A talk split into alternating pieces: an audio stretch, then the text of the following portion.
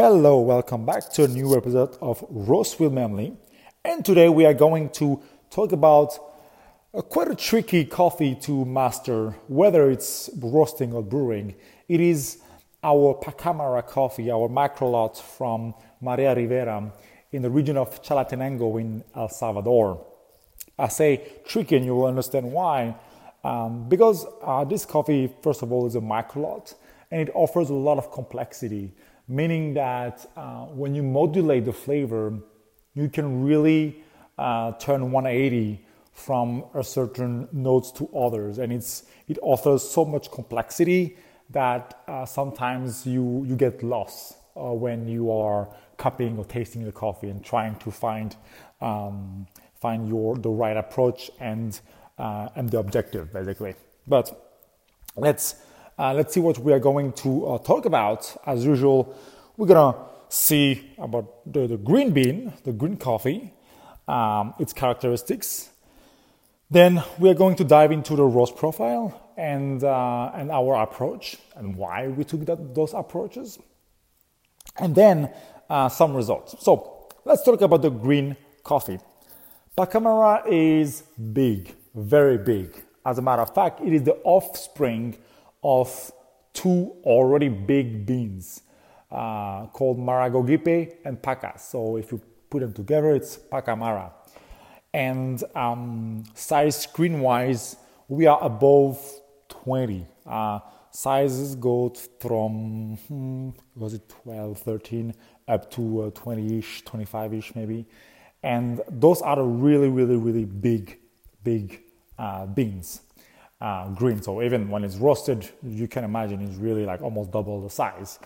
And um, it has a quite average uh, density, around 670 grams per liter, and a kind of lower moisture of 10.5, which is really good when you take it from 10 to 12%. However, um, if you compare it to Ethiopians, which are in my case around 11% moisture, uh, 10.5 will tell you that it needs a more gentle approach if you don't want to scorch or burn the surface. Also, what is interesting about this coffee is its um, water activity, uh, which is um, quite close to 0.6, uh, which is the limit. So, what is water activity uh, as opposed to, to moisture? Moisture content is, as it says, the content of uh, water in the coffee.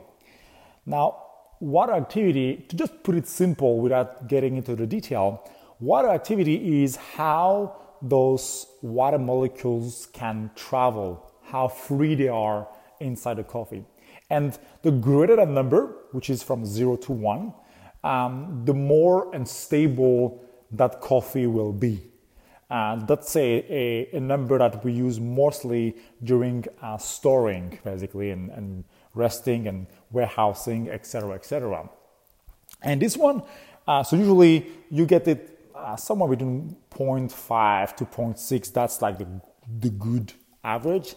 But the higher you get, and the, the more your your coffee won't fade, but it will just change. It's a it's a changing uh, kind of bean. I know, I know it's weird, but it's it, it really changed uh, the profile if you do the same thing basically. And that's what happened with this coffee actually. Um, earlier, uh, earlier this year, with this coffee, well, I got it in, uh, when did I get this coffee? In June, July. Um, I could get a pretty fast roast and get those basically what I was looking for caramel, apple, and grapefruit within 10 minutes and, uh, and I think 10, 15 seconds. Right now, our profile are 15 to 20 seconds, bit longer, and I will explain that in the uh, second part. So let's talk about the second part, uh, the roast profile. As I said, we have to take into consideration our green coffee. Here we have a large bean with a quite low moisture level. And that's why it's really counterintuitive because it's really weird because bigger bean needs more energy to cook the inside, right? It's like a big um, piece of steak or big uh, chunk of, of, of, vegetable or whatever you are cooking, um, the bigger the piece when you chop a, uh, an ingredient, the more heat you need, you need to apply, or the longer you need to heat up that ingredients to come to a, a level of doneness that you want, right? Same thing with coffee. Uh, the smaller the bean, uh, the, the kind of um, the quicker you can go through the inside, the bigger the bean, the longer. Now, it's not just the size, it's also the density and the moisture. And here, our moisture is a bit lower than those 11 12% Ethiopian that I have. So I need to back down on my heat. But if I back down on my heat, I won't cook the inside because it's a big bean. So you see, that's where the challenge is. Apply, applying enough heat, enough energy while not burning the surface. And that is really, really tricky. So what I did for this roast, instead of playing with the heat, I extended uh, some phases here. And I started with a relatively uh, low charge. Here, um, I charged this coffee like an Ethiopian natural. It's actually the same uh, charge temperature as my Ethiopian natural, which can sound weird, right? Because uh, it's a wash process and it's big but its moisture level is lower, and um, and obviously it's not in a, a, quick roast like my Ethiopian natural that I have. I then soak the coffee for um, for 30 seconds, and that soaking phase, I feel like it, the I feel like the bigger the size of the bean, the uh, the more soaking it will need in a way that you need to be a little bit more gentle versus a kind of small Ethiopian bean sometimes that you probably don't need soaking or maybe just 20 or 10 seconds. Here, here I, I did a 30 second uh, soak time before applying my, uh, my energy. And uh, ah, I haven't mentioned my batch size, which is very important. It is also the same as my uh, Ethiopian natural batch size, which is 70% of the total capacity. And uh, although usually I use 80, percent or 75% um, of the total capacity, the reason why I use 70% is because of the volume. Um, the mass is really important, but also the volume. Why? Because in roasting, especially in the uh, later stage of roasting, like in the second part, um, the convection uh, uh kind of gets more and more uh, involved in the heat transfer. And convection works with air. Now, if you have the same, let's say, a cylinder and the same amount of bean, like let's say 100 grams of Ethiopian bean or um, or uh, or like a, a peaberry small beans, and 100 grams of uh, the pacamara. Um, volume-wise, the pacamara are gonna fill the um, the the cylinder more, right? So I, I kind of apply that uh, strategy and reduce my, um, my, my charge weight of, of, uh, of this Pacamara to allow enough air to circulate so that I won't use too much of the conduction and then I avoid uh, some scorching. Because I tried basically when I, when I did my test, I did it with 80%, 75%, and every time it was either too long or if it was too short, it was a bit scorching. So I decided to reduce my charge weight. And then I found an optimal of 70% of the charge weight. So let's go back to the curve now. So 70% the charge like a natural Ethiopian 30 second soak. And here I'm, uh, I'm going for like a, a color change of four minutes and a half, which is quite classic in my in all my roast profile. Um, although my Ethiopians, my like kind of light fruity roast are more into the four minutes uh, mark for the change, color change. And my uh, um, Latin Americans or slightly larger bean more towards the four minutes and a half. And here that number is really um, is really it won't impact too much the cup. It's just an indication of if you went too fast or too slow. if it's like three minutes with this charge in this configuration, obviously every roaster is different. Uh, I've seen some roaster that literally roast a coffee in three minutes. Uh, so every every configuration is different. But for a classic drum roaster, um, below three minutes, um, that means that you've been you, you've been applying a lot of heat at the beginning, and you may encounter some some defects, some scorching or tipping. If it's too long, then you are not building enough pressure to reach your uh, your first crack at X time or X temperature.